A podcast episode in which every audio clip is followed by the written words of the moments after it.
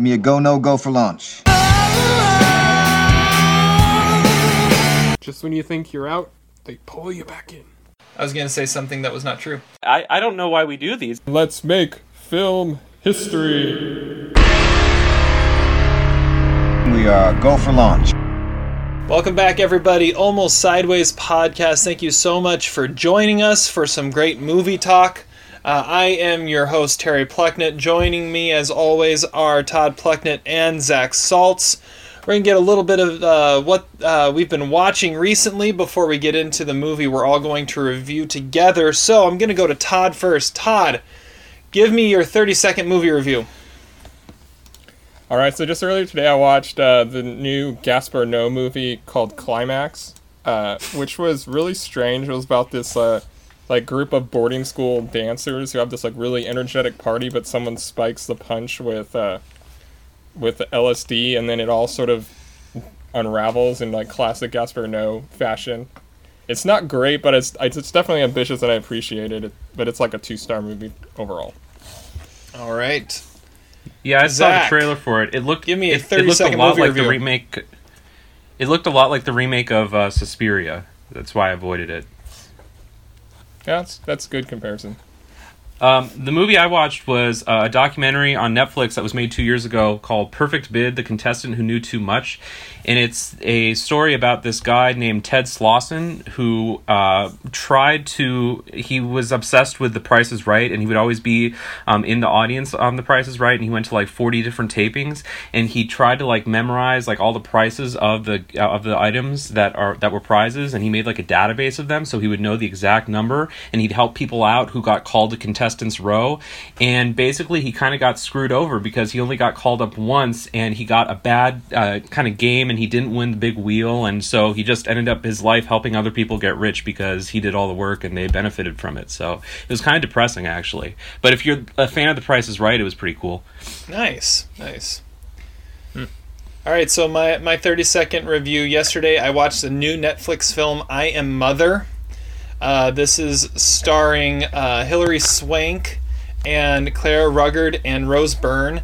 Uh, it's a post-apocalyptic uh, film where uh, a robot is basically resurrecting the human race and raising babies. It, it's a it's kind of a neat sci-fi premise. The ending kind of gets out of whack in a hurry, um, and kind of goes in some weird places. Uh, the story ends up getting fairly derivative of some other things uh, as it moves along, but it was fun. It was uh, it was suspenseful for a while there. Uh, solid movie, worth worth checking out, especially since it's a Netflix film. so how many stars would you give it Uh, it's probably around like two and a half stars for me. I mean, it was entertaining, even though the ending kind of was, yeah, the ending had some issues, but uh, and the, there were some twists that that everyone saw coming, but it was still fun. It, it was it was original in it, even though it was it kind of borrowed from other things. It still was an original take on a on a sci-fi premise. All right. I, what I'm realizing now, I skipped the most important question of them all. Zach, what are you drinking? I am drinking some amazing uh, cherry blossom Pinot Noir from California. There you go, And, Pinot uh, Noir. Well, Pinot takes a lot of um, work, and it's not like Cabernet, which can just grow and flourish anywhere. Um, this particular brand of Pinot cost a grand total of three dollars and ninety nine cents when I found it at uh, Trader Joe's in Missouri because they don't sell alcohol in Kansas. So um, it is a solid, uh, quaffable but not transcendent uh, type Pinot, Well done. and I like that price. well, yeah, I can't go wrong with the price. All right, Todd, what do you got? Uh, I am drinking some bargain stuff too. Actually, it's the Rich and Rare Reserve, not the normal Rich and Rare. This one's like three dollars more, and it's in a nicer bottle, so I kind of don't feel as bad drinking it. But it's it's fine. Oh, very nice. I have uh I have let's see here. This is out of oh what's the brewery? Iron Horse Brewery in Ellensburg, Washington. It is their Quilter's Irish Death Dark Smooth Ale. Um, yeah, it's got a skull and crossbones on it. It's got a quote here from a fan that says Irish Death is like Barry White's voice traveling down a well-oiled bowling lane into a pile of teddy bears. So uh, Wow. yeah, yeah, and uh, I'm not gonna lie, visual. it's pretty smooth. It's pretty awesome. Uh, I'm They liking sell that one. at the at the Grand Cinema in Tacoma. Oh, do they really? yeah. I've, I've drank that a couple times. At I found it at a at grocery outlet yesterday, and uh, I'm liking it. I'm liking it. So the the can is awesome. I mean, it looked like I thought you were drinking like Monster or something. Mm-hmm. I, I didn't think it was alcoholic, but it, it looks pretty amazing. yeah, it's pretty good. It's pretty good. Really smooth. It, it says on the can that it it's uh it's almost black, but it tastes like ca- beer candy, and it's true. It's it's got it's it's really good. All right. So we've got what we've been watching recently out of the way. Now it's time to review uh, a movie that just came out with our featured movie review. I love this movie so much. I did not really like this film at all. This is the most Zach movie ever made. You got to see it. Movie reviews. And what we're looking at today is X Men Dark Phoenix. Something's happening to me. When I lose control, bad things happen. But it feels good. That power destroyed everything it ever came into contact with. Until you. The X-Men fear you. And what they fear. We seek to destroy. She'll kill us all. And as always, since uh, we're talking comic book movies, we're going to go to the person who knows the least about them first, and that is Zach. Zach, explain to everyone what Dark Phoenix is about and what you thought of it. So, Dark Phoenix is the kind of penultimate film in the X Men installment. Now, I didn't realize that it was the last X Men film until after the credits rolled, and my wife had to tell me that. So, uh, that was kind of cool. I also didn't realize that it was a part of the X Men film uh, installment. Um, until maybe a few days before seeing it. Um, when I saw the trailer, I was like, "Whoa, what's Dark Phoenix?" It sounds like Dark Angel meets um, I don't know something. And so, yeah, I, I I'm not really an expert at anything, but uh, so I'm reviewing this. Okay, well, here's the thing that sticks out about Dark Phoenix. Okay, this movie is getting totally shit on by the critics. All right, it has a total of like 22% on Rotten Tomatoes at, at as of today. So this makes me think one of two things. Like either this movie really is trashy, and I'm just gonna, you know, continue to steamroll on it, keep, continue to heap and throw shit on it and throw tomatoes at it, or like, you know, I also don't really like when critics like get together and band together and fraternize and then just shit upon a movie unfairly because a lot of some of the other X Men movies got decent reviews from film critics, and it's not like this one is that dramatically different from some of the other X Men movies. So anyway, this is just a long-winded introduction of saying that I really don't know what I'm talking about, but I did see it, so that's that's a good thing. That's a good place to start. Um, anyway, Dark Phoenix is the story of Jean Grey, who is one of the X Men, and um, I really liked uh, when she was played by Famke Janssen in the earlier X Men movies. In this movie, in this iteration, she's played by uh, Sophie Turner, who is Sansa on Game of Thrones. And uh, this is sort of a, a little bit of a mixture of like a origin story about where Jean Grey derives her powers from, and it's also sort of the culmination of uh, an Avengers Endgame type. Oh, let's get the ba- let's get everyone back together for one more movie and kick some butt. And that is a strange so, sort of sort of synthesis. Um, and so uh, basically, this movie starts out with, and, and this is not too much of a spoiler because it's in the preview, but uh, Jean Grey in the car with her parents as a little girl. Now, if you've seen the movie Shazam, this is the exact same first five minutes of Shazam.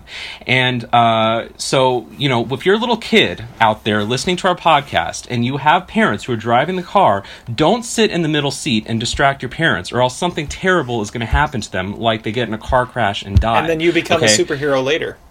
Oh, and then you become a superhero later. Exactly, exactly. Well, anyway, Jean Grey is uh, apparently um, from that experience uh, gets these powers to uh, read minds or something like that, and later she's taken in by uh, Professor Xavier and goes into the X Men Academy, and then they go up and you know flash forward 17 years, and for some reason all the X Men are aboard this space mission into outer space um, to save uh, something from some sort of vortex. Now, I don't really know why Storm and Mystique are on the spaceship, seeing as Storm is in charge of the weather and Mystique has the power to shapeshift. Um, but still, they're still part of a mission. Okay, whatever. So when they go on this mission, um, Jean Grey uh, suffers some major sort of injury or something, and she gets possessed with these incredible powers, uh, even greater than the powers she already has. Um, anyway, the rest of the movie is just this kind of pointless, trivial exercise into showing her with these powers that uh, she cannot control. And uh, boy, if that's not a trope you've heard in like you know the last 30 uh, superhero movies, I don't know what planet you're living on. This is a movie that um, it probably could have worked in like 2003, 2004 comic book movies, but I feel like the genre has evolved to a place where you cannot have this basic of a storyline anymore. It's just not acceptable. Really, you have to go down one of two routes if you, if you're outside the MCU. You either have to go down the route of kind of PG-13, um, sort of uh, funny, smart aleck, Shazam, Spider-Man: Homecoming type movie, or even Deadpool to a certain extent, or you have to go full on R rated, uh, uh, dark and twisty, but very serious like Logan. And this movie doesn't really know where where to meet. It's really neither of those. It's just sort of this haphazard attempt to tell a really lame story with no plot, no imagination. The antagonist in the movie is played by Jessica Chastain. Um, she's one of, I guess, one of the aliens has overtaken her body. What's curious about her character is that her character name is Vuk, which reminds me of the Vietnamese man lady from Superbad named Phuc.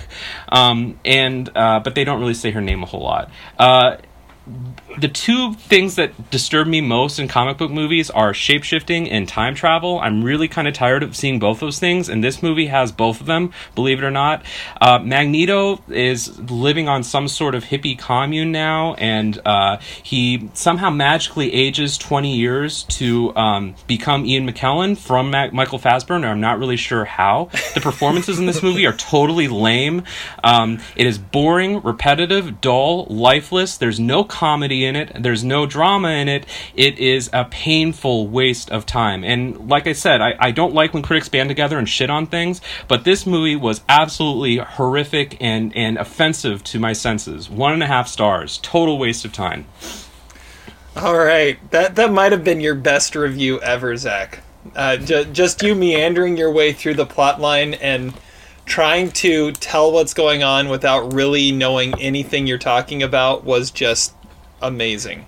That was amazing. Well, I think it says something that you can be both a total fanboy of X Men and someone who doesn't know anything like me, and both mutually agree to hate this movie. Todd, what about you? Uh, I'm pretty much in agreement with Zach. Like, this is uh, Simon Kinberg's first movie he directed, and you could really tell, like, the visuals are off and the pacing's atrocious, and every single actor seems completely disinterested. When you got Michael Fassbender, Jennifer Lawrence, Jessica Chastain, the acting should be somewhat elevated, but you could just tell that they don't believe in the script and they don't really care what's going on. The only impressive thing Kinberg did was somehow make Jessica Chastain look ugly. I'm not I didn't really know it was possible.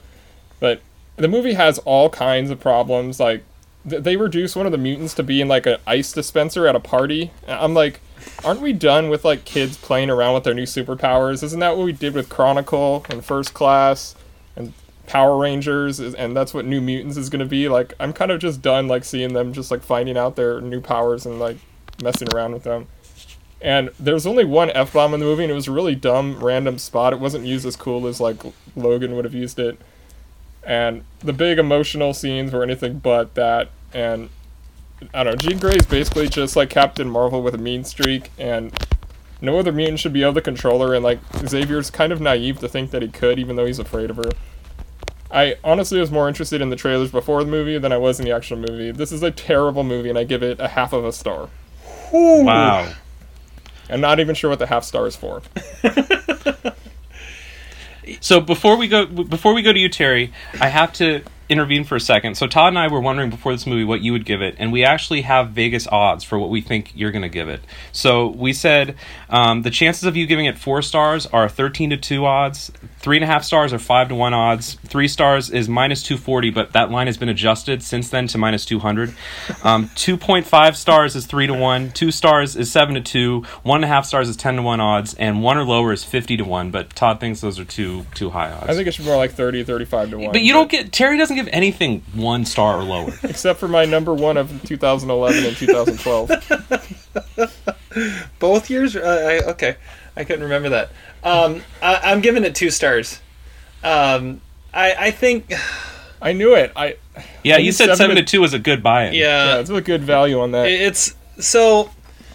Uh, and I'm I'm a huge X Men fan. I I've been a fan of this series ever since uh, ever since 2000 when you had you know Hugh Jackman first don the claws. Um, but and as I'm watching this movie, I'm I'm thinking it, it's it's fine, but it's not it's nothing special. Nothing is standing out. Kind of like what you guys said. It's just kind of mediocre in every single sense. Um, the the the performances are okay, but nothing, no one stands out. Um, it, it they kind of seem disinterested. I thought Sophie Turner kind of was was pretty boring as the one that you're gonna have leading the whole thing. Um, and uh, the the story was not told well. I mean, you're you even got it was taking itself too seriously. There were no real laughs in it, and the times that they were trying to get a laugh, it was like, okay, we're trying to get a laugh from this line now. Everyone, everyone, hear our laugh. Okay, okay, now let's move on. Um, the best character in the movie, in the best character in this new iteration of X Men is Quicksilver, and they he was in like the first half hour, and then he gets hurt, and you don't see him again. Um, it, it it's I I was I was disappointed by by it, and uh, yeah, they're saying this is the last in the last X Men movie, especially since this is the last like 20th Century Fox movie in a lot of ways, um, and because it's going to get wrapped up into what Disney's doing now, and it's probably a good thing because they're just kind of meandering and not really doing much of anything now. I, I thought it was interesting that you had I, I mean, you, like Todd said, you had these amazing actors in it, and they they couldn't really even bring about anything. And where you have all these young up and coming actors in it, like you've got Tye Sheridan in there, Kodi Smit-McPhee, you've got these guys, these young actors that are working their way up, and they can't even resurrect this, and it, it's kind of sad because X Men really uh, resurrected comic book movies after Joel Schumacher and Batman and Robin completely destroyed them. And uh, in 2000, it was it, they they brought it back, which allowed for stuff like Spider-Man and the MCU to happen. And ever since the MCU started, X-Men has kind of fallen by the wayside as the the ugly stepchild of the of the comic book movies that comes out with these movies that are okay, but like Zach said, they don't really measure up. It would have worked if it was like you said, it would have worked if it was back then, but the game's been stepped up and they aren't playing the same game anymore. So so yeah, I'm going I'm going 2 stars. And I will say it also was very very much missing Wolverine. It was the first X-Men movie without Hugh Jackman, without Wolverine, and it was a noticeable miss because you didn't have anything that you could count on of well, at least we have this that we know is going to be good. Um, there was nothing like that in here. You're counting his cameo in First Class as being in it. Yes, I am. it was the best scene in the movie. So I, so Todd, I have a question for you because Zach, I'm, I'm assuming you haven't seen all the X Men movies. This is the tenth X Men movie. Is this the worst one? Yeah. Well, yeah, I give it a half a star. Yeah. I look back at your ratings. You had given three stars to every one of them except Logan. You gave four stars to. Uh, the Wolverine you gave one and a half, and you gave the first X Men two and a half. Everything else is three stars down the down the line. Really? That that's uh, interesting. I I mean, what what would you say are the best X Men movies? Since since we're kind of wrapping up X Men here, and the, the- at least the current iteration of X Men, what what do you, would you say? Well, I Uh, think X two and Days of. Future Past are my votes. I actually think I've seen almost all of them. Um, but not that I really cared or paid attention to them, but I liked. Uh, I actually w- was a really big fan of X Men First Class and Logan. And like, if you do want to take this movie seriously, it is really kind of sad to see. Like, I-, I thought First Class and Logan were two of the best superhero movies of of the decade. I mean, you could at least make the argument. I think Logan. I sort of agree with you, Terry. I think Logan is sort of a neglected masterpiece. I know Todd, you weren't such a big fan of it, but like, um, you know, it's fun to shit on this movie and talk about how terrible it is. But in, in another sense, it is. You're right, Terry. It's kind of sad to see the the end of what was a fairly historic and kind of, you know, uh, game changing uh, franchise. Yeah, I I'd put this I'd put this near the bottom. Probably the Wolverine is my worst one. Um, that I I just thought the movie was terrible.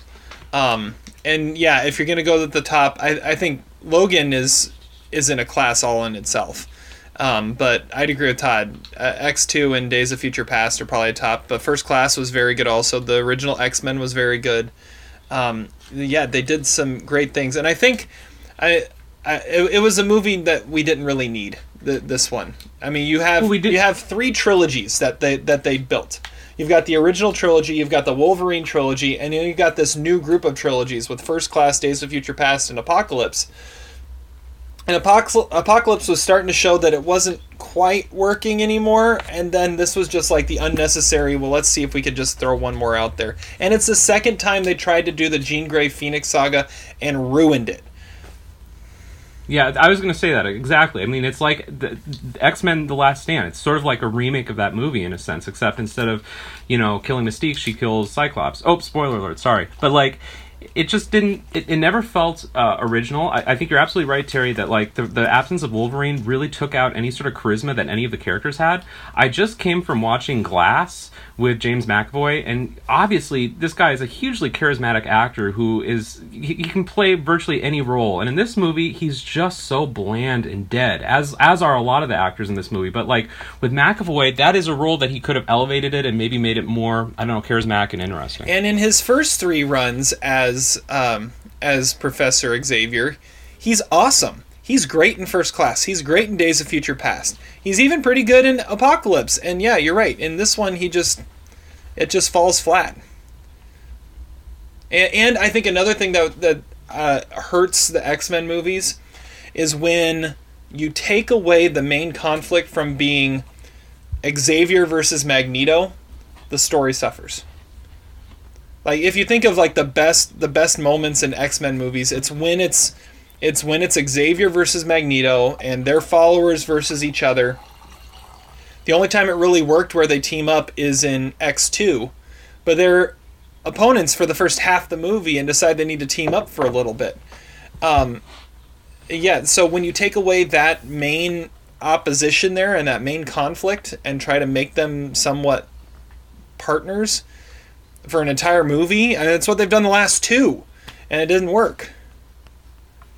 Another thing that was missing about this movie that I really liked about Days of Future Past and First Class in particular is that this movie didn't really have any kind of like social metaphor. I mean, a lot of people were kind of reading First Class as a sort of uh, symbolic of of uh, racial tensions in the 1950s and 60s in the United States, and Days of Future Past about the paranoia of the Watergate era. This movie had nothing at all to say about society. I mean, that's that's I think one of the ways that you could maybe make the case that X Men was sort of an elevated comic uh, franchise because it actually had, I thought, some interesting statements to say about uh, people who are like marginalized on the basis of race or ethnicity. And this movie has absolutely nothing. It is so vapid, and it doesn't have anything interesting to say about the the, the times we're living in, which, which it could have it could have said something about it since it's the last film, and uh, it's just it's so skin deep and vapid.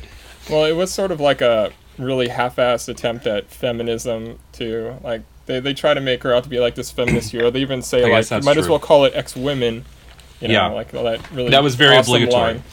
Very obligatory. And and uh, and uh, since Zach already spoiled it, I mean, you could just tell watching this movie that Jennifer Lawrence was just waiting until the moment where she didn't have to be in it anymore. Yeah. And and what the hell is Jessica Chastain doing? I mean, why does she sign up for this? It's like I'm gonna make my comic book debut in this. What? Uh, yeah, but I, I went along with what you were saying, Zach. I think X Men of all the Marvel franchises, X Men kind of has the richest and deepest mythology and um, and just story with it, and which is what made some of the better movies so great. But I mean, this just shows how how badly it can go if you've got the wrong person running it. So I'm actually kind of excited for it to be pulled into the MCU because then we're going to start to see quality X Men work again. Yeah, I, I agree, and it's just it's it's a shame to see because this was a movie that cost like two hundred million dollars to make. As Todd said, it had this un- unbelievable wealth of talent, and uh, allegedly there were a lot of reshoots in this movie. Apparently, the director felt like, uh, or if the studio felt like the ending, the climax was a little too similar to Captain Marvel, so they reshoot they they reshot a lot of it, and it just feels sort of half baked and undeveloped and um, pointless you have to have some investment in the characters for the action sequences to have any kind of meaning. Well, and wasn't it supposed to be released like this time last year? And then it was delayed till November, and then it was delayed till February, and then it was delayed till June. I mean, it, that's never a good Well, sign. New, Mut- New Mutants now, like they was shot at the same time, and New Mutants is now not even coming out supposedly until like next year sometime, and it might not even come out then. Yeah. But yeah, it's a shame that uh yeah, that the last X-Men universe film we are uh we are thrice uh thrice disgraced. Is that what we're saying? I forget what we decided. We didn't decide on anything. It was Thrice declined. That was it. Declined. Thrice declined. Yeah, like a bank loan. Yep, exactly. So we are for the second time in a row. We've never been it before, but now second time in a row we are thrice declined on uh, on Dark Phoenix. Uh, unless you're a really big superhero fan and X Men fan and have to see it, see them all, go see it. If not, you can avoid it. Don't worry about it. Which is sad. Uh, but it's not going to stop us from continuing to talk about it because we're moving on to our spotlight segment now. Spotlight. And like I said, one of the biggest uh, problems with Dark Phoenix is the fact that it was missing the best character in X Men, and that is Wolverine. Hugh Jackman uh, took his last turn as Logan in Logan, and we haven't gotten anybody to take over for him yet. And you know, as this gets wrapped into the MCU and whatever Disney's going to do with it, and Kevin Feige, that Wolverine is going to come back. He's going to be an Avenger, but it's not going to be Hugh Jackman. So we decided to spend some time thinking about who is going to be the new Wolverine. Uh, and and really, if we wanted to, we could talk about all the characters because I don't see any of these guys after this effort, any of them coming back in any sense of, of an X Men film. However, we're just going to focus on Wolverine. Who's going to be the new Wolverine? Todd, I'm going to you first. What do you think? Give give me give me a, an idea here. All right, so I was thinking about this for a while, and the one I came up with, even though there'd be a slight problem because he was in one of the X Men movies, like, or he was in a Wolverine movie as a smaller part, but I, I picked Kit, uh, Taylor Kitsch. Now, I think Wow. he has the like the physique and the gruff exterior to pull off the Wolverine scenes, but he, he's really good at playing asshole characters, so he could really be a really good Logan. And I, I mean, he was given a monster budget uh, franchise potentially at one point with John Carter, and that didn't fail because of him. It was just because it was an overblown action movie that the director thought he was sort of untouchable, and he really kind of bombed it. But he is a tremendous actor. He's a, I mean, he's really good in True Detective, Savages, Friday Night Lights, and I honestly think he's the only real believable part in uh, Lone Survivor. So when he has the right kind of material, he he can really pull off a, a good performance. And I don't know, Jackman was 32 when he first became Wolverine, but Kitsch looks like a very young 38, and I think that I think uh, I could really see him uh, being a true staple in the next uh, era of X Men. All right, that, that's a that's a good one. That's one I didn't think about. Um, as I was thinking about this, the first name that popped into my head, um, plays. Uh, it, it's it's kind of similar to what you said, Todd. It, it would be somewhat problematic, but even more problematic, considering we're going into the MCU. My guy actually has been in the MCU before, uh, which which means he probably couldn't do it, and that's Aaron Taylor Johnson. I think he would make a really fascinating Wolverine, and he could pull it off because he could pull off the gruff exterior, and he could really pull off anything. But he, they already wasted him in half a movie as Quicksilver in Age of Ultron, which I still think is one of the worst things that the MCU has ever done, is how they treated him and that character.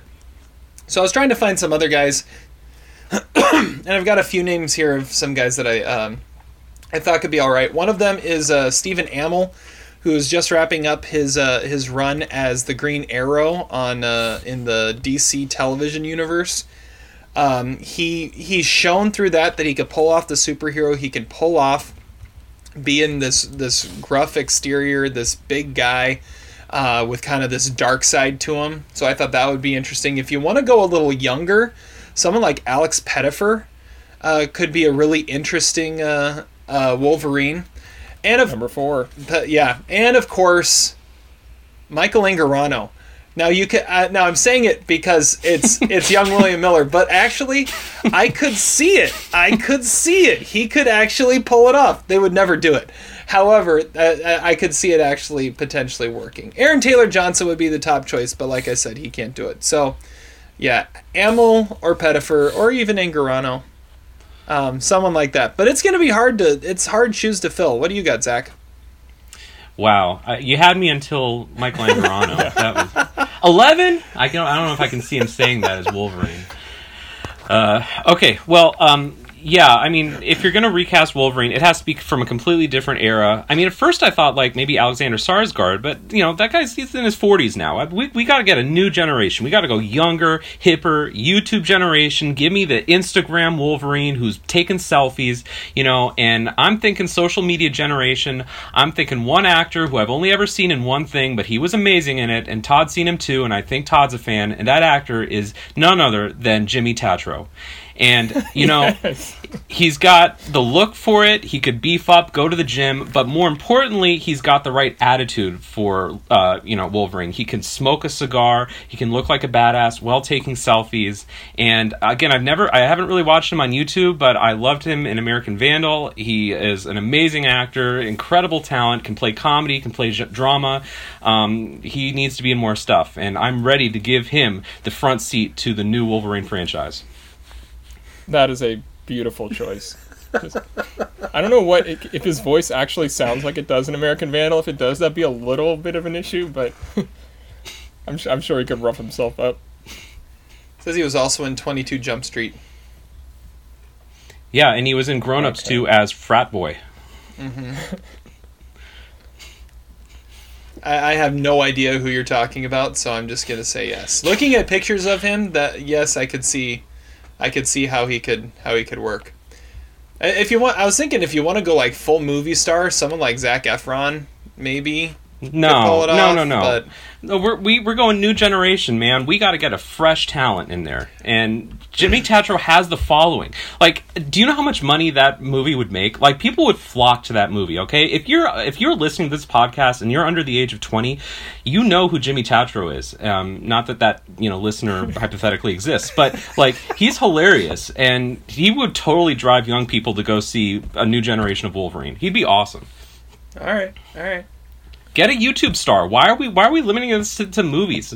Get go go on YouTube. You know, that's where to find the fresh young talent. Well, And then you don't have to pay him that much either. Well, and Hugh Jackman came out of nowhere too when he was first cast as, as Wolverine. Nobody knew who he was, and uh, I, I remember hearing the original casting was uh, was Dougray Scott coming off of uh, Mission Impossible Two as the villain. He was gonna be Wolverine and had to drop out for something, and uh, that's when they went with Hugh Jackman, the unknown Australian. Uh, yeah, that'd be in, that would be interesting.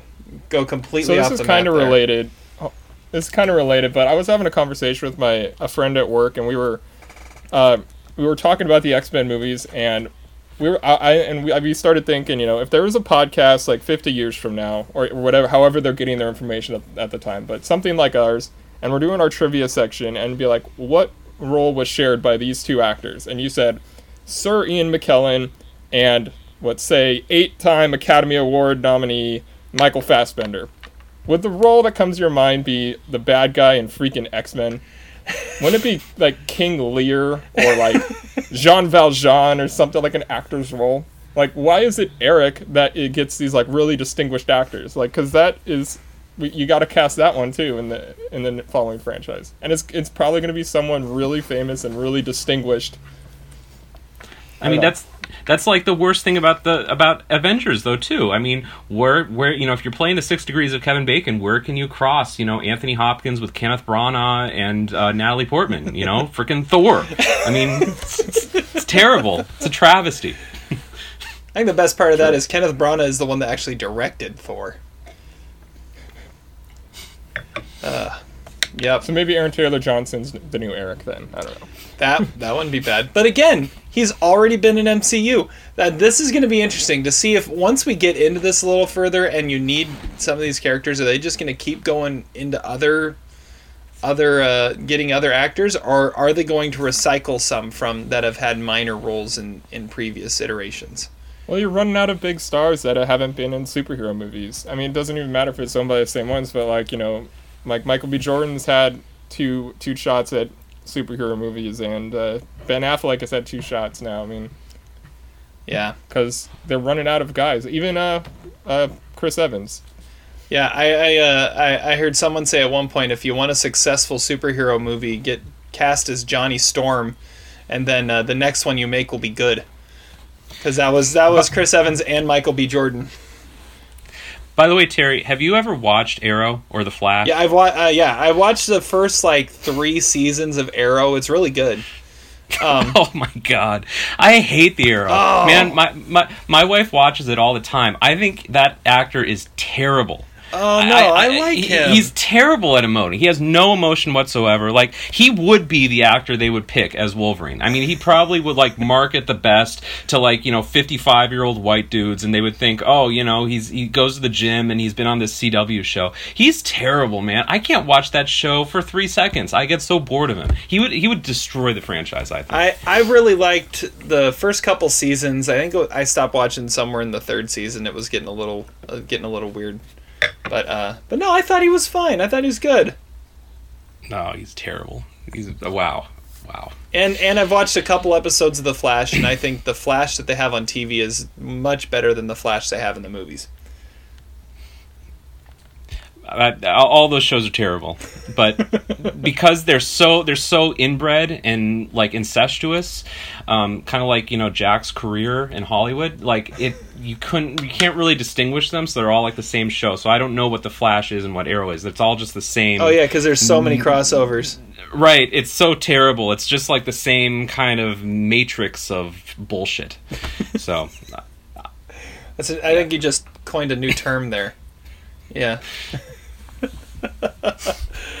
uh, okay.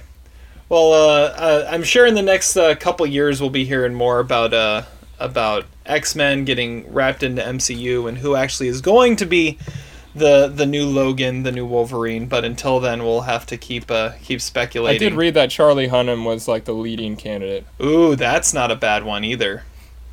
I wouldn't mind that. I wouldn't mind that. All right, moving on from Spotlight. It is time for Power Rankings. You can't top that. Yeah, that's the movie about the horse. I'm gonna pull an audible at the last minute here. That's because I haven't seen it. Power Rankings. Not including Fargo. Can't choose Fargo ever again. And because of the uh, results of the last time around, which was the uh, the crazy uh, five way power rankings when we had Adam and Ben on, I got to be the one that chose our power rankings topic. So Todd, why don't you give us our completely messed up uh, standings now for uh, power rankings? So uh, in first place we have me with 13, and then we have Zach with 7.7, and Terry has just seven. And and don't forget, Ben has point two. Yeah, Ben can distribute his point two uh, at his discretion. Yes, yes. And again, these points are are how well we are able to predict Adam's list. Adam of the uh, of the Adam Daily Live uh, YouTube channel and the Red and Brown podcast. Uh, last time we also predicted Ben's list, but we're not doing that this time. It's just Adam's list. And I got to pick our topic, and looking at uh, what's kind of going on in the world around us, we just celebrated Memorial Day a couple weeks ago.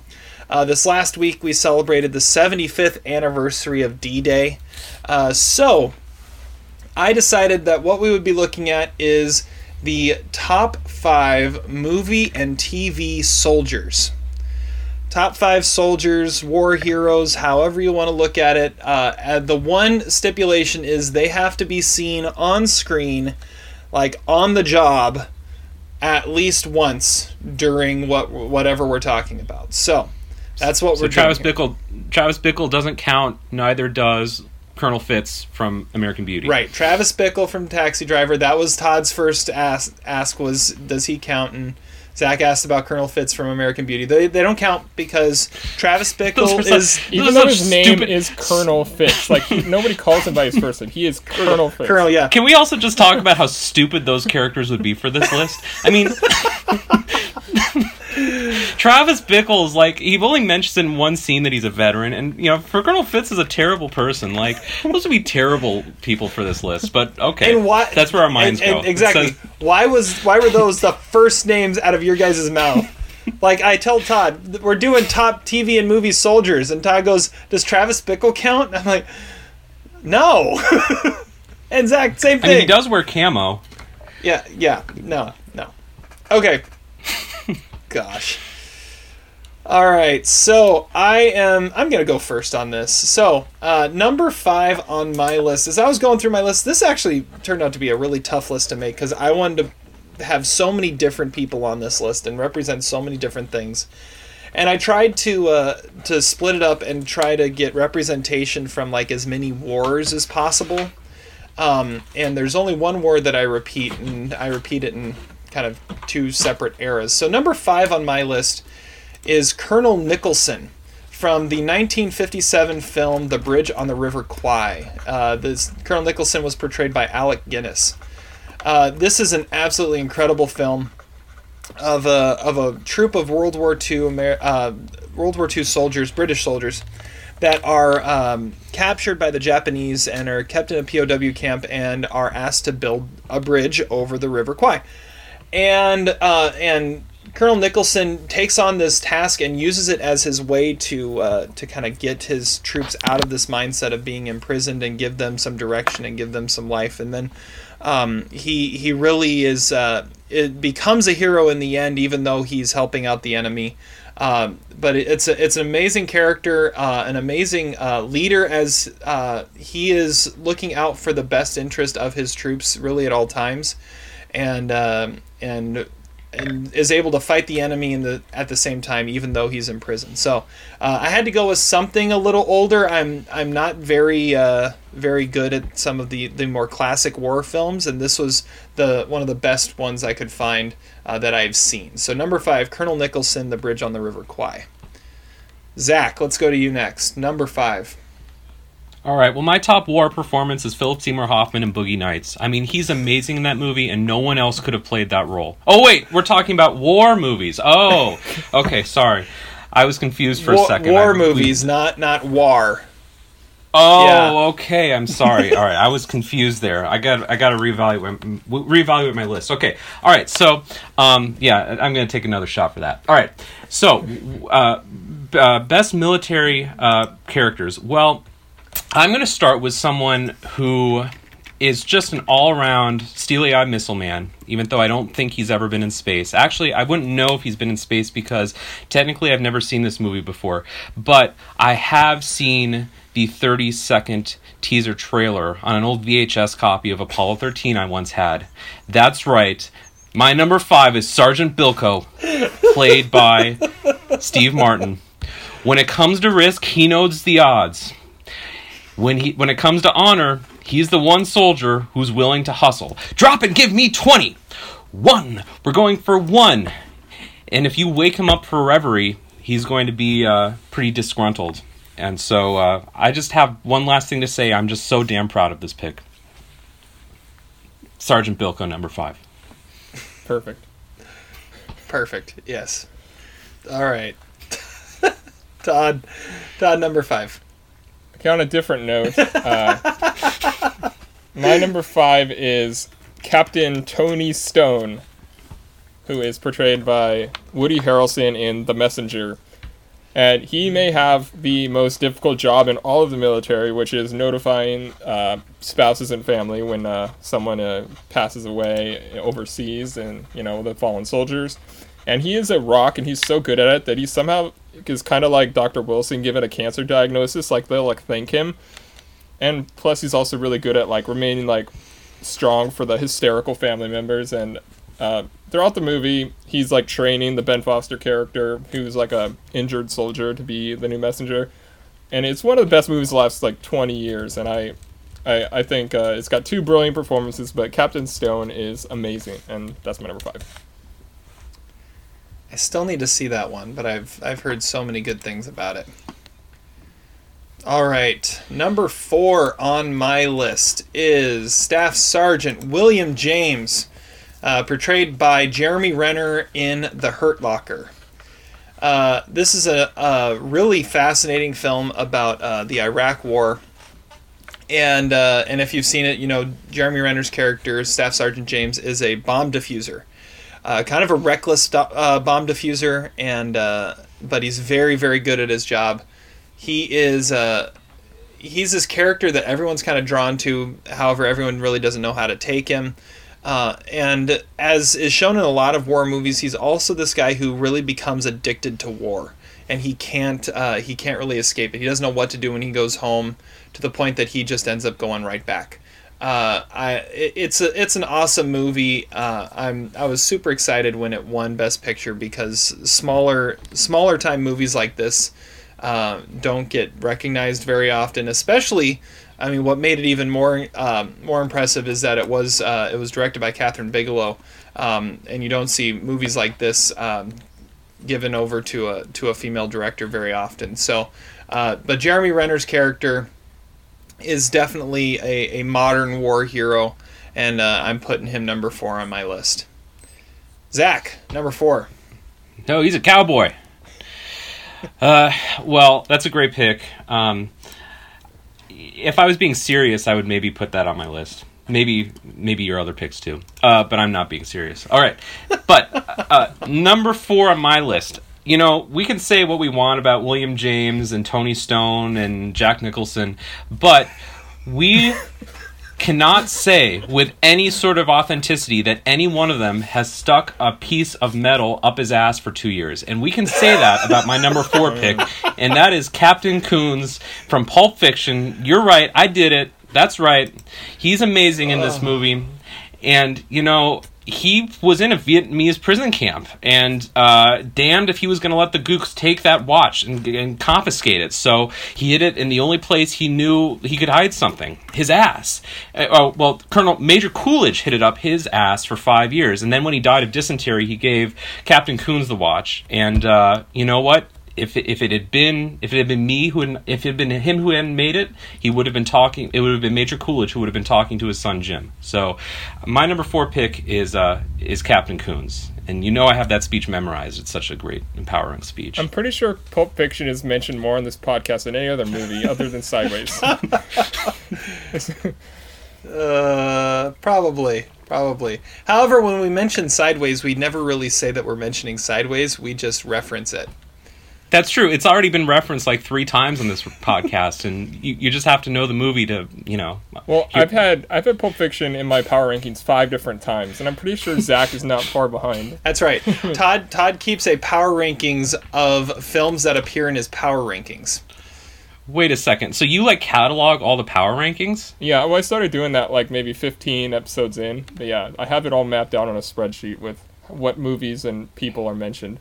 That from God. me, not not from that's, everyone else.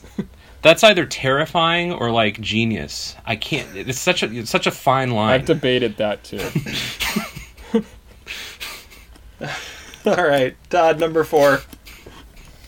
All right, my number four is the one and only General Jack D. Ripper in Doctor Strangelove, portrayed by Sterling Hayden. Uh, have you ever seen a commie drink a glass of water? Vodka, that's what they drink. Like he is just a quote machine in this movie. It's his best role. I think Sterling Hayden is the greatest supporting character actor of all time. And he's intimidating to the other characters, but to the audience, he's completely off his rocker. And uh, he steals every scene. But and there's so many great actors in the movie that's actually really saying something. I absolutely have always loved his character, General Jack D. Ripper. There is something in the name. All right. All right.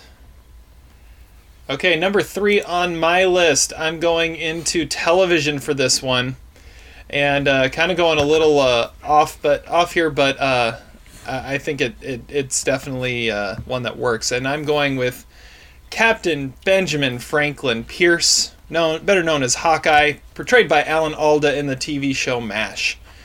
Uh, this uh, this show takes place during the Korean War and follows a army hospital uh, on the front lines, and is a comedy. It's a sitcom, and uh, I love how uh, Alan Alda portrays his character. I could have gone with the movie version where Hawkeye is portrayed by Donald Sutherland, but uh, but Alan Alda is really the one that breathes the fresh life into the into the character. Um, it's a comedy, however, it definitely gets gets real at times as it talks about what they're actually doing. But uh, what I love about it is how uh, they're able to find uh, find the bright side and find the, the lighter side of life, even in the most horrific of circumstances, uh, because it, it's a it's a television show that had 11 years on the air, which is like five years longer than the war actually lasted. Um, you're able to really get some depth in this character and really get to know him in in so many different ways.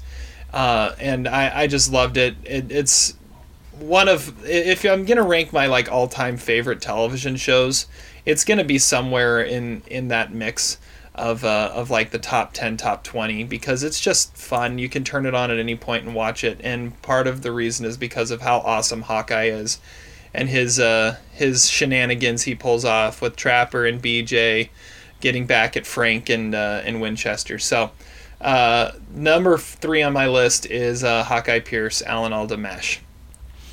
I like it. Zach, Okay. number three. It's nice to hear about the original Hawkeye, not the bullshit Hawkeye from the MCU. Um, oh, that was my number, number four on my list because it's Jeremy Renner. Yeah, yeah. yeah. Well, I guess that's true. but All right. Um, my number three has the uh, unique uh, distinction of being both a real person, but also a person portrayed in a, I guess, semi fictional, I guess, narrative movie. And that person is Dieter Dengler, who uh, whose story was portrayed in actually two movies. One was the documentary Little Dieter Needs to Fly by Werner Herzog, and then ten years later, uh, in 2007, Herzog made a uh, narrative version of Dieter Dengler's experiences called Rescue Dawn, which is one of maybe about five movies the three of us have actually seen together in a theater, which I think is sort of amazing because I loved that movie. I mean, I gave that movie four stars. I think it was my number three of 07 when it came out.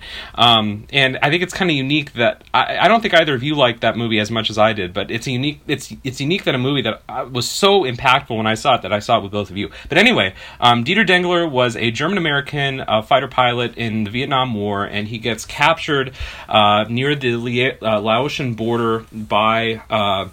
The uh, Vietnamese army, and um, he's basically held uh, prisoner of war, and he refuses to speak negatively about the U.S. government, and so he's given you know this torture. You know, he's like John McCain kind of. You know, he's just a prisoner of war, and then he's, and so uh, in Rescue Dawn, it kind of portrays his escape from the POW camp, and uh, you know, there's some incredible survival story, and you know, he like eats a snake, and I think it's one of Christian Bale's best performances, and uh, you know that that's a great kind of Hollywood movie. I don't know why people missed out on the boat on it. Little, Little Dieter Needs to Fly is a little bit more esoteric. It's a little bit more of a Werner Herzog documentary in the sense that, like, of course, Werner Herzog inserts himself in the story and talks about how there are parallels between his life and Dieter Dengler's life, even though I'm not really sure how. Of course, you know, because it's Werner Herzog.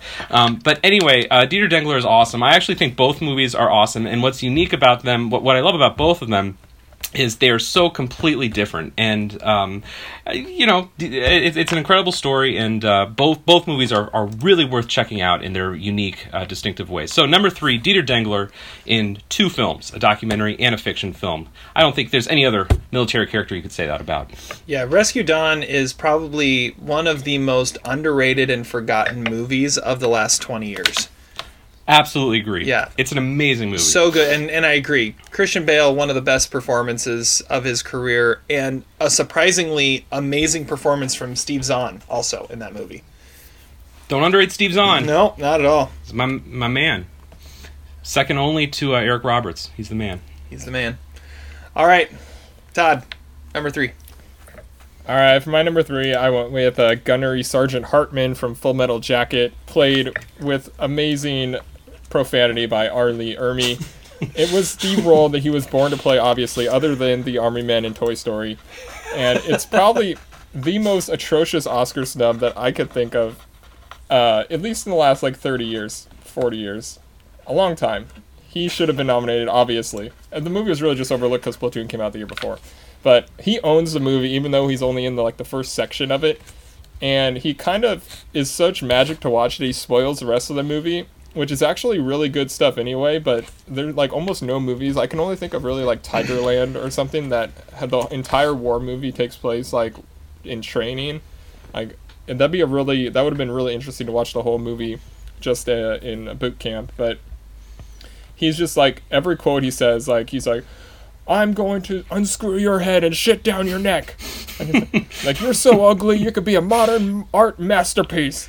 Like, like R. Lee Ermey is insane, and I I've always I I I, lo- I love that movie, but I love the first half even more just because of the craziness that he is. That's my number three.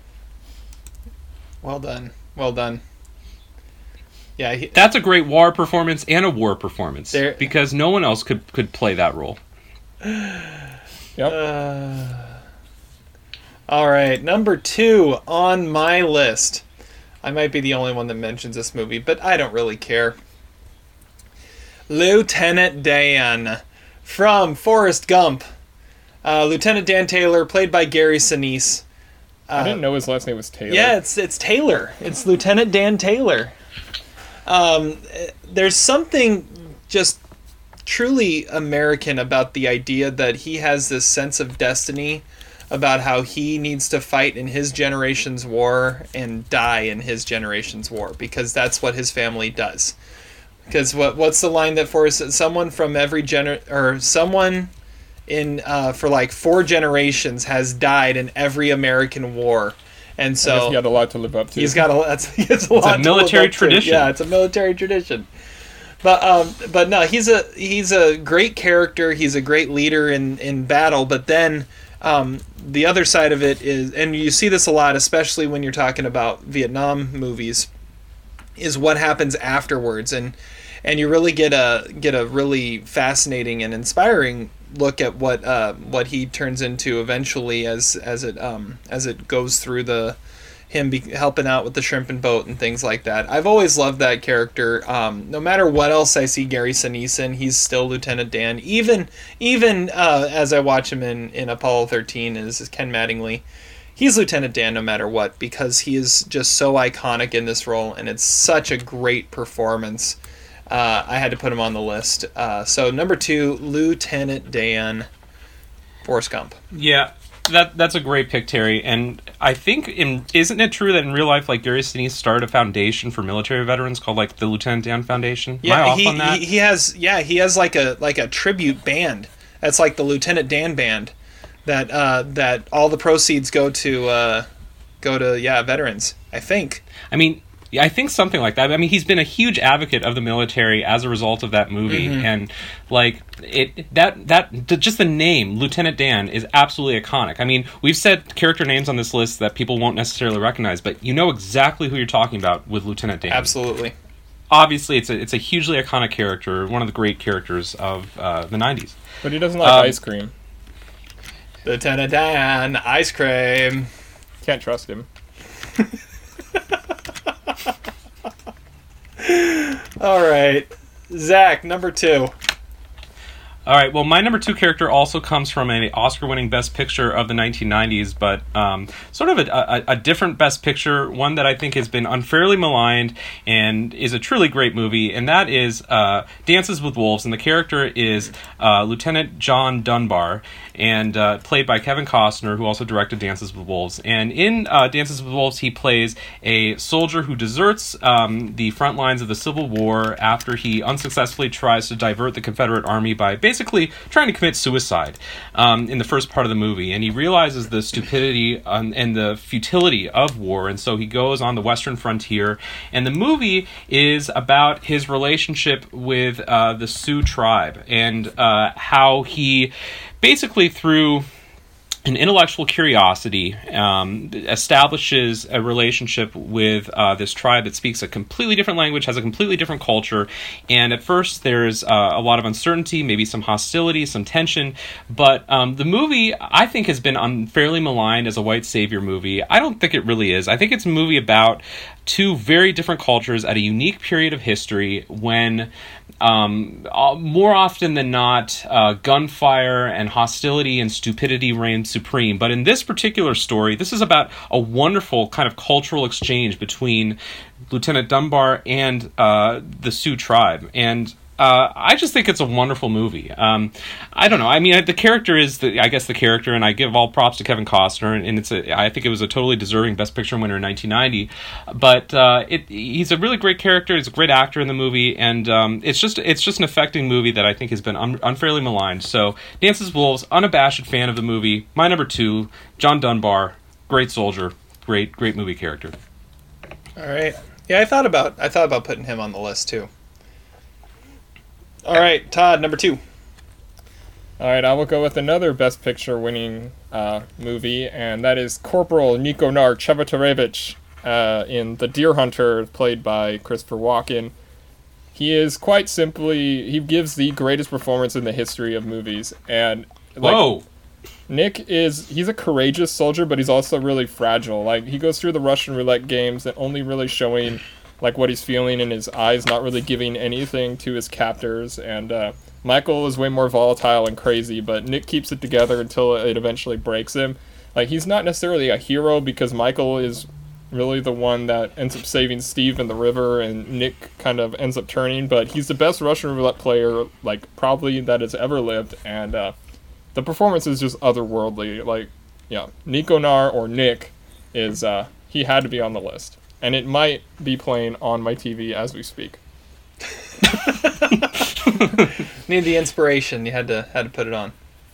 Do you really think his performance is better than Captain Koons though? He didn't stick a, a you know a watch up his ass for two years. Uh, yeah, but th- those are two of the highest war performances ever for sure. Pretty much anything Christopher Walken does, you could say, has a high war performance because you can't unhear his voice. Exactly. like Catch Me If You Can. Like no one could, no one else could play that part. Because once you hear him play that part, it has to be Christopher Walken. Okay. Number one on my list. As I came up with this category, there was only one name that popped into my head as as who could be number one and no matter what I looked at, he was always going to be number one, and that is Captain Dick Winters uh, from Band of Brothers uh, portrayed by Damian Lewis. Um, Band of Brothers is some of the greatest filmmaking uh, that I have ever seen. Uh, if it was if it wasn't a, a mini series and uh, and was like a ten part movie, I could cheat and call it a ten part movie like Zach does with the Decalogue. Uh, I, it would be one of like my top three of all time. Uh, and and one of the reasons is because of um, the portrayal of Captain Winters by Damian Lewis at the heart of the entire thing. Uh, he is he's a natural leader with uh, but has has this amazing heart to him as well. Uh, it, he and this amazing moral compass that goes through throughout the entire thing. Uh, I I love love this and I I turn it on every chance I get whenever it's on TV. I try to I try to make sure I watch it. Um, it, it's it's one of it, one of my all time favorite things to watch is Band of Brothers, and uh, and Damian Lewis. No matter what else I see him in, he's he's always Captain Winters because of how amazing this is. And all you really need to know about Captain Winters is uh, the one quote given by the actual Captain Winters uh, at the start of one of the episodes when uh, he says one of his grandkids asked him, "Were you a hero in the war?" and his response was, "No, but I served in a company of heroes." And that that's all you really need to know about how um, how Dick Winters was and how much of a hero he was and how he really exemplified what a war hero is. So um, and and Damian Lewis does an amazing job at portraying that. So number one, Captain Dick Winters, Band of Brothers. Can't get much better than that. Yeah, he's definitely the most heroic of them. But like as characters, I would have chosen like Nixon, Liebgott, Speirs, or Sobel. But uh, Dick Winters is the like he's the guy holding it together. He's the, he's the best one. Yeah, So, and, and like I said when I started this, it's it's greatest soldiers or war heroes. And so if you're talking war heroes, you can't get much better than Dick Winters. But you're right. If you're going like straight character, you're gonna go you're gonna go Liebgott, you're gonna go Sobel, you're gonna go Gonorrhea. You're yeah, there Joe Toye. There's some great characters in that, but there's there's only one that rises over everyone as a war hero, and that's Winters. All right, Zach. Uh, Zach, have you seen Band of Brothers? Uh, no, I have not seen all of Band of Brothers. Oh, dude, you gotta watch that. does that mean you've seen part of it, or you haven't? yes, seen I've seen any the of first. I've seen the first episode, Okay. as I have with many things in life. Dexter? Yeah, All right. I saw. No, I saw two episodes. of That's that. true. He, I forced him to watch two episodes, and then he quit. All right, Zach, number one. All right. Well, I, I thought that was a good pick, Terry, even though I don't really know it. Um, my number one comes from uh, a movie that's already been mentioned on this podcast, and I'm surprised Todd didn't go for, for this character from this movie. But Jack Ripper was was mentioned. He's a great soldier, but is he really the level of a military man as General Buck Turgidson? Played by George C. Scott, and I mean R. Lee Ermey. Okay, maybe one of the greatest overlooked supporting actor performances, but I mean, I'm sorry, there should have been no no other argument for best supporting actor in 1964 than George C. Scott as General Buck Turgidson. I mean, the first time we see him, he's like you know hanging out with this chick in the in the in the room in their uh, hotel room, and uh, you know, oh Bucky will be back here before you can say blast off. And then, uh, you know, he goes into the war room, and Mr. President, they're going to see the big board. And he's very skeptical of the Ruskies and the communists, and uh, he seems genuinely excited to uh, launch nuclear weapons. I mean, if it's only 10 to 20 million people that die instead of 140 million people, you know, okay, so, you know, so be it, you know. It's not about what the history books will think of you, it's about what Americans think of you, Mr. President. And, um, you know, George C. Scott. I just he's phenomenal in the movie. Uh, he represents everything that is great about the military. Uh, he's so honorable and amazing in the movie, especially when he stumbles over mid speech. And um, you know, I I, I think uh, had we listened more to General Turgidson, um, especially his excitement about the notion of you know one man for every ten to twenty women, um, you know he he's uh, he represents all that the military is about. So George C. Scott, number one greatest m- military character, General Buck Turgidson. Although Jack Ripper's a good choice too. Yeah, they're both generals, and it was a close call between them. I I, I love Buck Turgidson just as much, but Sterling Hayden just has my like he's I think he's the best supporting character actor ever. Okay. So, uh, do we have? Uh, well, I was first. So, uh, honorable mentions first. So my number oh, one Todd has number one. Goodness gracious, Forgot about Todd. dude.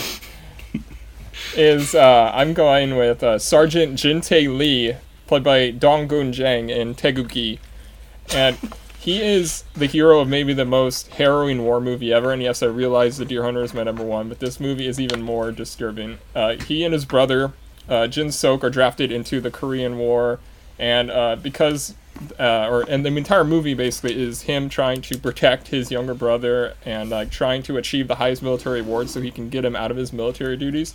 So he he goes into every battle, all the most dangerous missions, and he keeps succeeding. But he goes through absolute hell in this movie. Like his fiance gets arrested for being a suspected communist, and then she's killed. Uh, he goes on these suicide missions, and he's like thrown in jail, and his reward is revoked. And he's the most selfless and brave and absolutely cold-blooded soldier that I could think of. And once I it came into my head, I was like, he has to be number one. That's Jin Tae Lee. It's so I thought about putting someone from that movie on this list, but it's been so long since I've seen Taegukgi that I need to go back and watch it again. I, I really do. I, I don't really remember much about it, but I just remember that it was amazing and I loved every minute of it. You've alienated all all three of our listeners, Todd. It, I, I guess, I guess Well- it was Todd's turn to do it since it's usually you, Zach. Is that Touche. the only one that was not an American soldier that we had? I think it point. was. I have some on my honorable mentions though. I have one on my honorable mention. Anyways, oh wait, no, I had I, Colonel Nicholson from Bridge on the River Kwai was British. Okay. So there you go. And Dieter Dengler is German, but he served on, for the uh, United States Air Yeah. Force. Okay, so uh, so the first one on my uh, honorable mention was uh, General Kuribayashi, who was uh, Ken Watanabe in Letters from Iwo Jima. That's a good one. I wanted to I wanted to put that on there. I thought that would be a good one. Uh, another one I wanted to fit on my list, but I couldn't was uh, Karen Walden, per, uh, portrayed by Meg Ryan in Courage Under Fire. Um, really, a movie ahead of its time as it's talking about a, a female war hero. There, uh, I wanted to put someone from Saving Private Ryan on the list uh, because we are talking 75th anniversary of D-Day, and the first 20 minutes of Saving Private Ryan as it portrays D-Day are like some of the best filmmaking I've ever seen. Um, and I always tend to gravitate towards the snipers. So Private Jackson, portrayed by uh, by Barry Pepper, uh, that that's my favorite there. Uh, Lance Corporal Harold W. Dawson, uh, United States Marines, Few Good Men. He's my favorite from that one. I'm surprised. I chose Dawson. I chose Dawson, dude. No, Dawson is like the the ultimate like. I mean, he he just followed orders and he got in trouble for it. But he he was exemplified what a soldier is and what a soldier should be. And even when he got in trouble for it, he understood why and why he was uh, why he uh, why he failed at, at being what he was supposed to be from it. He he's the most honorable of all of them. Um, I think Captain Jack is pretty honorable too. Uh, yeah, there's that too. Um, you have. Uh, I'm surprised none of us mentioned Platoon, but uh, Sergeant Elias is my favorite from that. Um, Tom Cruise's best performance of all time, Ron Kovic from Born on the Fourth of July. Uh, you could put in there, and uh, and I I had uh, Colonel Kurtz or Captain Willard. Apocalypse Now. You got to pick one of them. I'm going Captain Willard, um, and of course uh, General Hummel, United States Marines, The Rock. Of course. Of course, gotta gotta mention him. Okay, Zach, honorable mentions. Um, I also had Lieutenant Dan um, from Forrest Gump. Uh, I also had Freddie Quell from The Master, played by Joaquin Phoenix. The the problem I, I didn't like Terry's uh, in, instruction that we had it, they had to be seen in, in military action. So some of some of my honorable mentions were not seen in military action, and I don't really give a damn. Uh, Captain Louis Renault from Casablanca, played by Claude Rains, uh, a, a great uh, you know uh, Machiavellian uh, military figure. Was he military Llewellyn- or was he just police? Uh, he was French um, from the Vichy regime, which means that um, he was a traitor, and uh, yeah, meant for comic relief, uh, I guess. So I also had um, Llewellyn Moss from No Country for Old Men. Again, he wasn't seen in military action, but I re- I recently rewatched No Country for Old Men, and they are obsessed in that movie talking about his military service. It's like it comes up like five separate times over the course of the movie, so he might as well be a character that was a great military man. Um, Furious Styles, played by Larry Fishburne in Boys in the Hood. Again, we don't see him in the military, but he instructs young Trey that uh, the military ain't no place for a black man. And uh, Don Draper slash Dick Whitman from Mad Men. I don't know how we forgot about him. There it is. Yeah. Um, I also have Rex, the German Shepherd from Megan Leavey, which is the bomb sniffing, bomb diffusing dog. Um, I think we're being very limiting if we're only limiting our military characters to humans. And then I also have Staff Sergeant Joseph Gonzalez from Rachel Getting Married. Um, he's the guy who is a distant relative of Sydney who's getting married to Rachel, and he is at the wedding reception uh, filming the uh, the rehearsal dinner on his little camcorder. Um, he doesn't have a lot to say, but um, I really like that character. It, it, it's always a good sign when you have to start off his description as he's that one guy. Zach's dad's favorite movie. Yeah, my dad is a fan of that movie. I, I love that movie too. It's a great, it's a It's a good movie. It, it's a it's a good one. All right, Todd, honorable mention. All right, I have Sergeant Donnie Donowitz, who is the Bear Jew in. Uh, Oh, Inglourious there you go. Yes, yes, good Uh, one. Signalman First Class Buddy, Badu- Billy Buddusky from uh, The Last Detail, that's Jack Nicholson. Uh, just great character, and played equally brilliantly by Bryan Cranston in Last Flag Flying. Uh, then I have Sergeant Brad Iceman Colbert from the David Simon miniseries Generation Kill. Always really like that one. Private Gary Hook in the movie 71, uh, that uh, which is a really underrated movie. And then I have PFC Brian Detman from Jarhead. Now he's the guy who his wife sends him a VHS copy of The Deer Hunter, and he's like the king because they're gonna watch The Deer Hunter while they're like sitting there on duty, and then it ends up being like a video of him, his wife like sleeping with the next door neighbor, and her breaking off their marriage. You got really got a feel for that guy, but uh, it's the only time you see him in the movie. But that seemed relevant.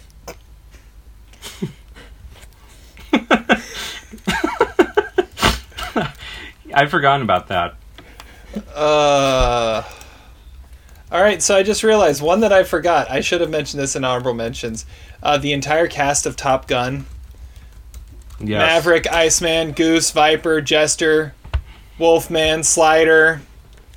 Um, yeah, all of them. And uh, who's the who's the one guy that's the uh, their uh, the the the commander that's like Top Gun. Oh God help us. Uh, he's he's my favorite. Anyways, I had to I had to throw that in there. Anyway, okay. Now it's time for our guessing of Adam's list. Let's see how we do here. Uh, so we uh, each have come up with what we think his top five is, and then we will uh, we will see how well we did. All right. So my top five for Adam: number five, Captain America. Uh, number four, Sergeant Barnes from Platoon. Number three, Captain Winter's Band of Brothers. Number two, um, Christopher Walken's character in The Deer Hunter. And number one, Captain Miller Saving Private Ryan. Zach, what do you have? I had number five, Brian Detman from Jarhead. Number four, Lieutenant Aldo Raine from Inglourious Bastards. Uh, number three, The Winter Soldier. Number two, Lieutenant Dan. And number one, God damn it, Terry, Captain Miller, Saving Private Ryan. It's, it's got it's got to be his number one, Gotta right? be. Okay, and I had number five, Captain America. Uh, number four, Lieutenant Pete Mitchell, Maverick in Top Gun. Number three, Captain John Rambo in First Blood. Number two, Colonel Hans Landa in uh, Inglourious Bastards. And number one, I had Captain John Miller in Saving Private Ryan. Oh, Wait, uh, for a sec, I, I messed up my Jarhead name. I wasn't saying Brian Detman. I meant Anthony Swofford. Sorry, Who's just to be clear. That's the Jake Gyllenhaal character. Oh, okay. I'm sorry. okay, okay, I don't know who you were talking about, Todd. That's the name I wrote down. okay. So Adam's. Oh, hold on a second here. Okay, so Adam's Adam's list. Honorable mention: uh, Private Jackson Saving Private Ryan. That's I think that's Barry Pepper. Uh, Sarge from Toy Story. So the Nice. the yeah the army men. Uh, Grand Moff Tarkin from Star Wars. Oh, Lieutenant Daniel Kaffee, A Few Good Men. Sergeant Slaughter, who's a WWE wrestler. I think he's just trying Did to you make. give him the rules? It's honorable mention though. Honorable mention. Um, yeah, I think he's just picking stuff to be like, dude, you're never gonna guess this now. Uh, and his his last honorable mention is Colonel Miles Quaritch from Avatar. Oh, that's got that's got to be yeah the one the one yeah the one guy. Okay, number five. Number five, General Frank Savage from Twelve O'clock High. wow. Interesting. Uh, number four, Lieutenant Colonel Bill Kilgore, Apocalypse Now. That's uh, Robert Duvall. That's a good one. That's a good one. you know. Uh, number three, Sergeant Elias, Platoon. Dang it. Ah, I picked the wrong one. Number two, Staff Sergeant William James, The Hurt Locker. And, Ah, I had that and I deleted it and put in Maverick. and number one, Captain Miller Saving Private Ryan.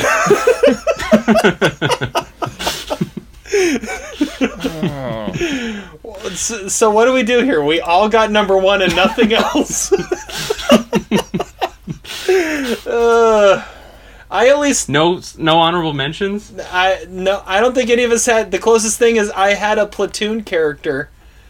I had William James written and changed it to Maverick when I remembered that earlier today. And, ah, that pisses me off. I, I think uh, I think I'm gonna say I won because the closest thing I we have to anything else from his list is I have Barnes from Platoon and he put Elias from Platoon. Like that's Or we could all just get like a third of a point and then we do our top five of the first half of the year on the next one. ooh Yes, I like it. that works. But a third of a point would uh, put Zach's to uh, Point seven point nine six six six six six. Just give us each no, like it'll be eight point. I, th- I think we each get point three. I think we each get point three, and Ben gets point one. Yes, of What course. happened to the other point one from that? I don't know. Ben got point two, and or Zach got point two. Oh no, I got you point got three. half, didn't you, Todd? You got half. I got a half. Yeah, but then point two and point two. no, no, no. And then still Zach missing- got point three, and he got point two. Oh, okay. Can I just? I, I think it's remarkable that we all wrote down Captain Miller, and it was Captain Miller. I think we just need to appreciate that for a second. That that that's amazing. That, yeah, I, I think that is. I think it shows that we're kind of getting good at this.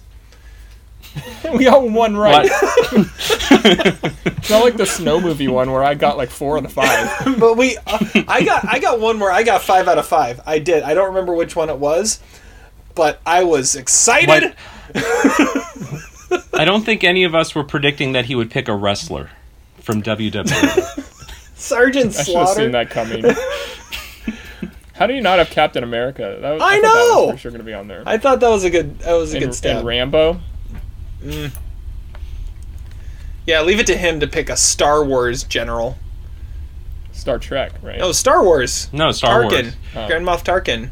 Oh, Tarkin. Okay. Yeah. So how am I how am I marking this down? Am I giving us all? Yeah, point three, we're, or we're am each giving get. Terry a point? I I don't know. What are we doing? All all Okay, point wh- three wh- three. I could give Zach. I could give us all three tenths, and then Zach will be back on a normal number, but we won't be. Just do it. Give us all point three, and give give Ben the extra point one that he can distribute at his discretion. All right. Oh, what a mess. Okay. Thanks, Adam. okay, moving on. That was a lot of fun. I actually really liked that category. It was a good one. Um, moving on to trivia. Are you ready? Well, let's hope so. Oh, I forgot about this. Jon Voight is a slap in the face. This is going downhill quick. Trivia. And before we get to our trivia game, we have some movies that we need to review. Uh, two podcasts ago, the last time we did a, uh, a traditional episode, uh, I defeated Todd in trivia. And then last time, I, or no, Todd defeated Zach? Is that, no, how did that work? What? The- You On the Rock? you rock? beat me. oh, no, on the rock, though. Oh wait. Oh, in the Rock. I yeah. I beat you. Yeah, and but you assigned a movie to Zach. Yeah. Okay, so let's start with Todd. Todd, tell us what you watched and uh, and what you thought. Okay, so Terry had me watch the 1989 Julien Temple movie called Earth Girls Are Easy, which I did not know anything about it other than uh, it's mentioned in Jim Carrey's Golden Globe Best Actor Drama speech in uh, when he won for The Truman Show as like a reference to why they should have seen this coming before with his great dramatic work and Earth Girls Are Easy and Once Bitten. Uh, the it's pretty ridiculous. It's a movie about three aliens who go to Earth because they see some humans on like a some message or something, so they decide they want to go meet them. It's not really explained, but uh, the aliens are portrayed by Jim Carrey, Jeff Goldblum, and Damon Wayans. And then there's this also this, uh, yeah, there's this like total valley girl played by Geena Davis who gets in a big fight with her uh, fiance who is like the bad guy in Dumb and Dumber, and they they land their spaceship in her pool, and then they like get sort of get integrated into her life and they learn how to act as humans by watching TV. Uh, so it's basically just a fish out of water comedy, and it does have some funny moments, but it's really total like offbeat and bizarre. Like it's kind of a musical, which is weird, but it kind of fits, and it's like a bad TV movie in how it looks. Uh, but the jokes are like come off like clueless or something like that, and they make Southern California somehow look like the neighborhood in Edward Scissorhands. Uh, I kind of like where it ended up, and I get the cult status, but it's weird. Like Julien Temple's next movie was like a hood movie with Tupac and Mickey Rourke, so this makes this movie stand out like a lot. But it's cool seeing like Jim Carrey and Damon Wayans before they were stars, and like Geena Davis fresh off her Oscar, and Jeff Goldblum fresh off like The Fly. So and then there's like Michael McKean and uh, Frank Burns. It's it's a weird movie, definitely weird, and I I give it like two and a half stars, and I mean, it could. It, it seems like when you have to either give like four stars, two and a half stars, or zero stars. So I went with the middle. All right. Well, well, I, I love this movie, Todd. I think you're, you're missing out on it. it. It's totally charming. It's total. I, I, I get. It's totally weird. Like, there's no way this movie could have been made in 2019, and I think that's part of the reason I love it is because it introduces the world to these raw comic talents of, of Jim Carrey and, and Damon Wayans and Geena Davis, and it the, the musical numbers are so offbeat and so weird, and um, it's just it, it's an awesome movie. It's a high concept musical comedy sci-fi that you you couldn't make in 2019. So um, it, it scores high. We should do like a war movies. You know, like what movie could replace this movie? There is no replacement for this movie because there's never been any movie quite like this movie, and there nothing there never will be either. So I really enjoy it. I, You're right though with the clueless analogy though. There's a lot of clueless in this movie as well. I think I gave it a bad rating just because it is it, it is just kind of stupid comedy, but it was enjoyable and and worth yeah, it was worth the watch for sure. It's on my top 10 of 88. I love it. All right, Zach, what did you watch? Um, I watched uh, Mom and Dad, uh, the Brian Taylor directed movie starring Nicolas Cage. Todd gave me a choice, or he said I could watch both movies of either Mom or Dad or Mandy. Mom or Dad was the only one I could find. Um, so I went with it, and uh, it's a really interesting movie about um, a uh, sort of dystopian world. Well, it starts out in like a normal world where there's this kind of nuclear unit family, and the dad is Nicolas Cage, and the mom is Selma Blair, and they have two kids, and you know, a, a car and a two story house and things like that. And then this mysterious ailment starts uh, coming, and I, I, don't really know. The movie never really explains what it is, but I guess, you know, the TV screens go static, and suddenly parents have the insatiable urge to kill their children. Only their children, though, which is a, an important point. They don't have the urge to kill any kid, just uh, spawn of their own. So Nicolas Cage and Selma Blair are hot on the trail of finding their daughter and son. And um, most of the movie is this kind of cat and mouse game where the, the the kids are in the basement and mom and dad are on the main floor and they're trying to figure out a way to get into the basement. At first, they try to rip through the door and then they try to gas them out with CO2 and uh, in terms of like you know Nicolas Cage performances, I mean there's pretty epic moments. You know he sings uh, "Hokey Pokey" while destroying a uh, pool table, which is pretty awesome. And then there's a moment where he's burned alive. But you know at that moment, I th- I can think of so many movies where he's been burned alive that I knew he wasn't really dead. So that surprise wasn't really that surprising. Um, this feels like a movie that should have been made about ten years ago, like on the on the vein of like teeth or something like that. It's uh, it's a pretty cool concept. I love that is only 85 minutes long. That's the best thing about this movie. It's very enjoyable, very funny. I think I would probably walk about four and a half blocks to see it, and uh, I give it three stars. Awesome. At least you liked it. I was kind of worried.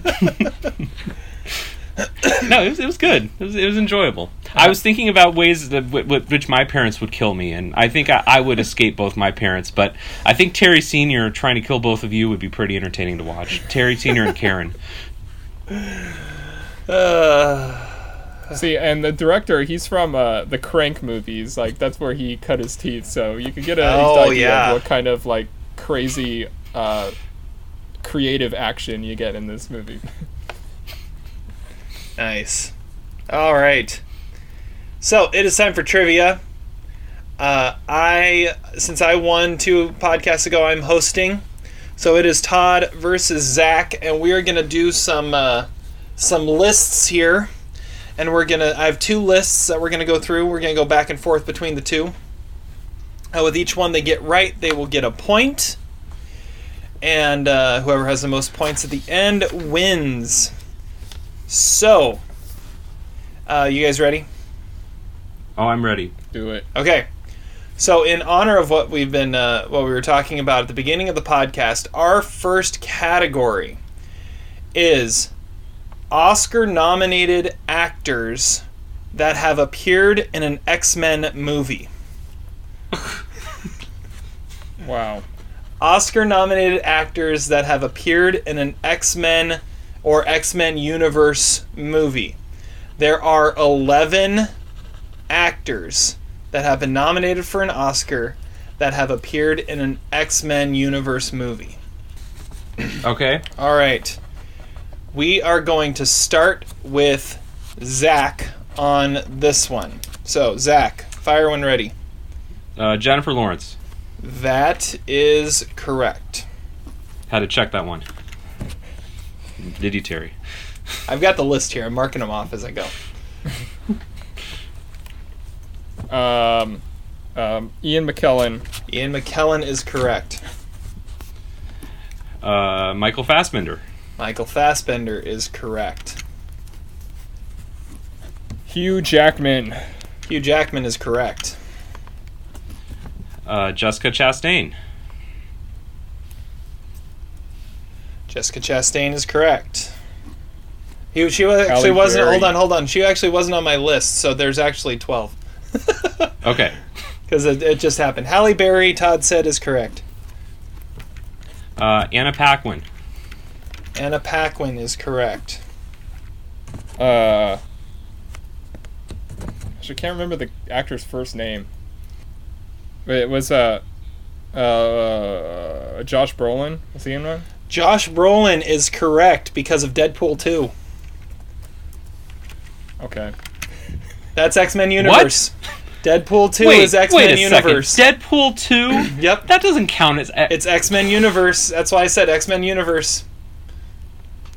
That's ridiculous. All right. Uh, Ellen Page. Ellen Page is correct. Uh, Bruce Davidson.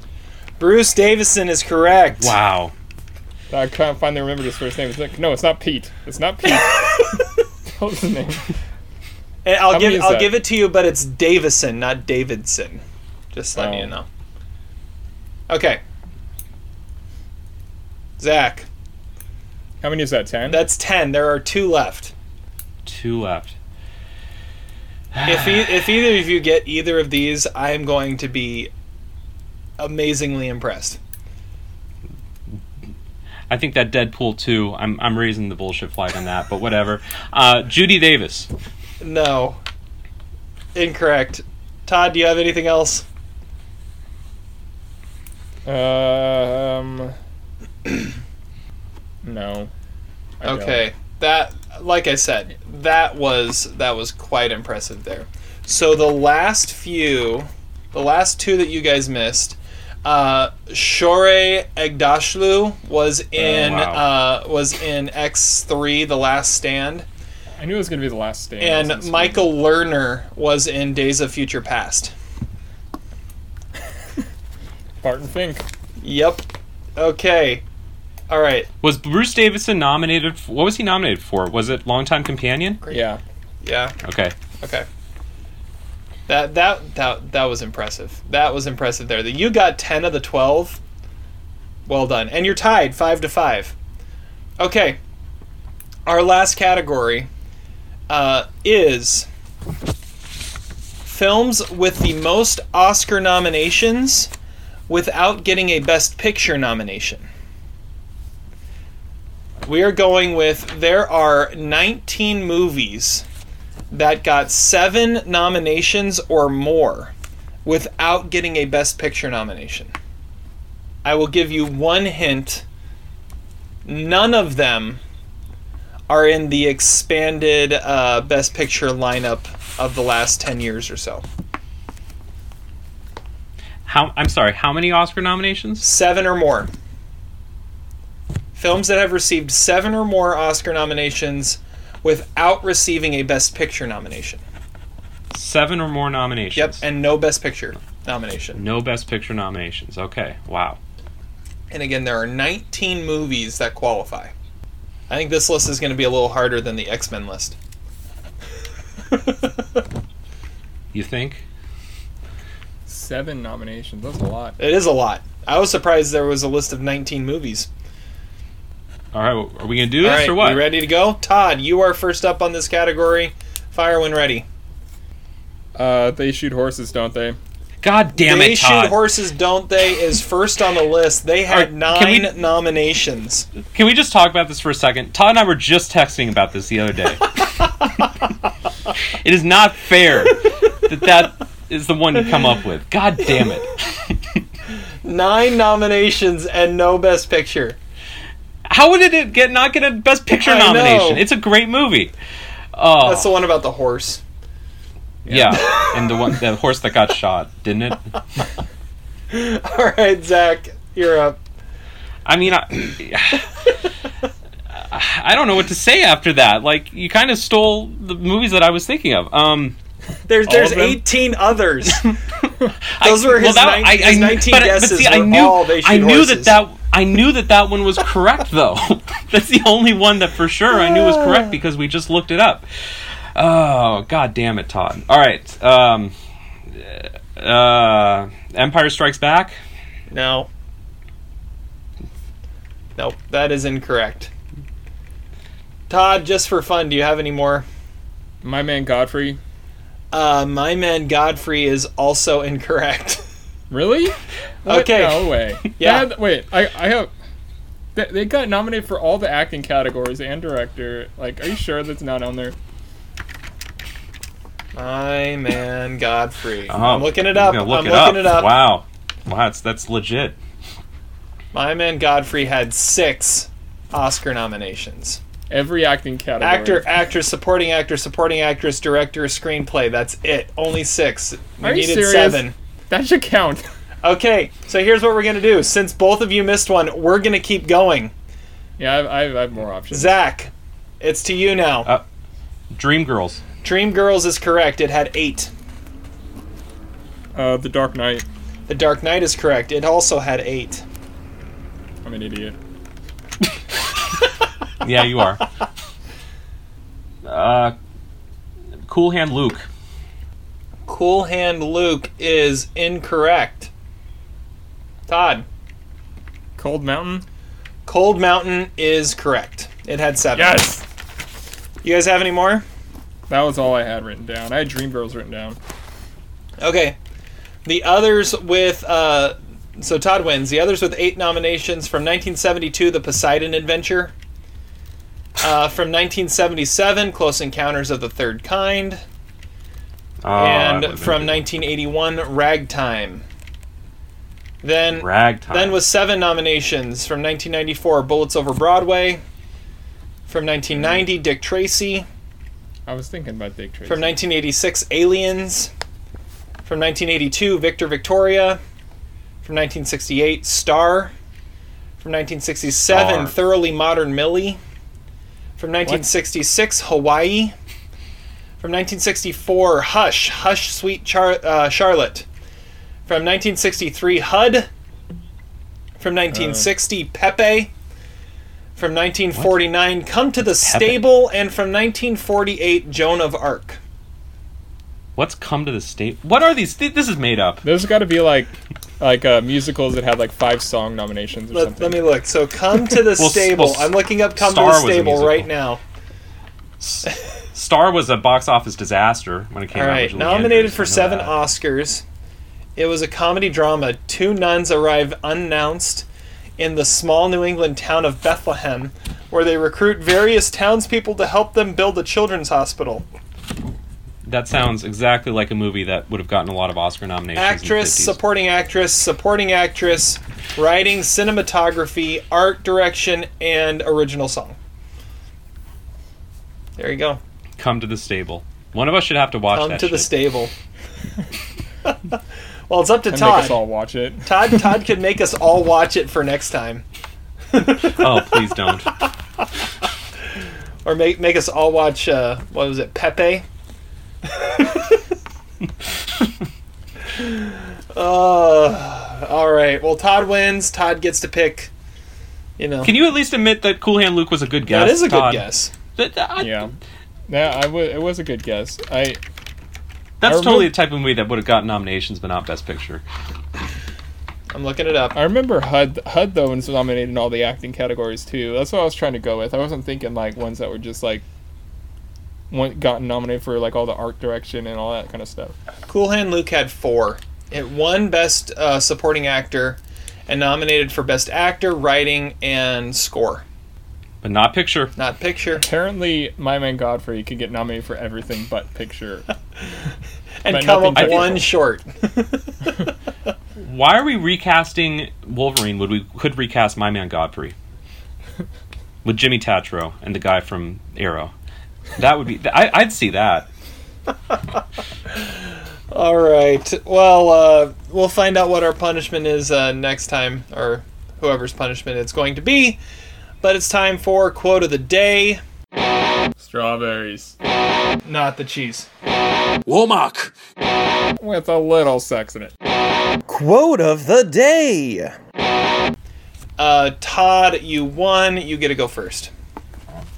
All right, so my quote comes from Earth Girls Are Easy. Uh, the uh, Michael McKean character, Woody, the pool boy, he's doing like a he's like doing like some sort of like Jeff Spicoli impersonation throughout the movie, and he's just like, waste your brain, wax your board, pray for waves.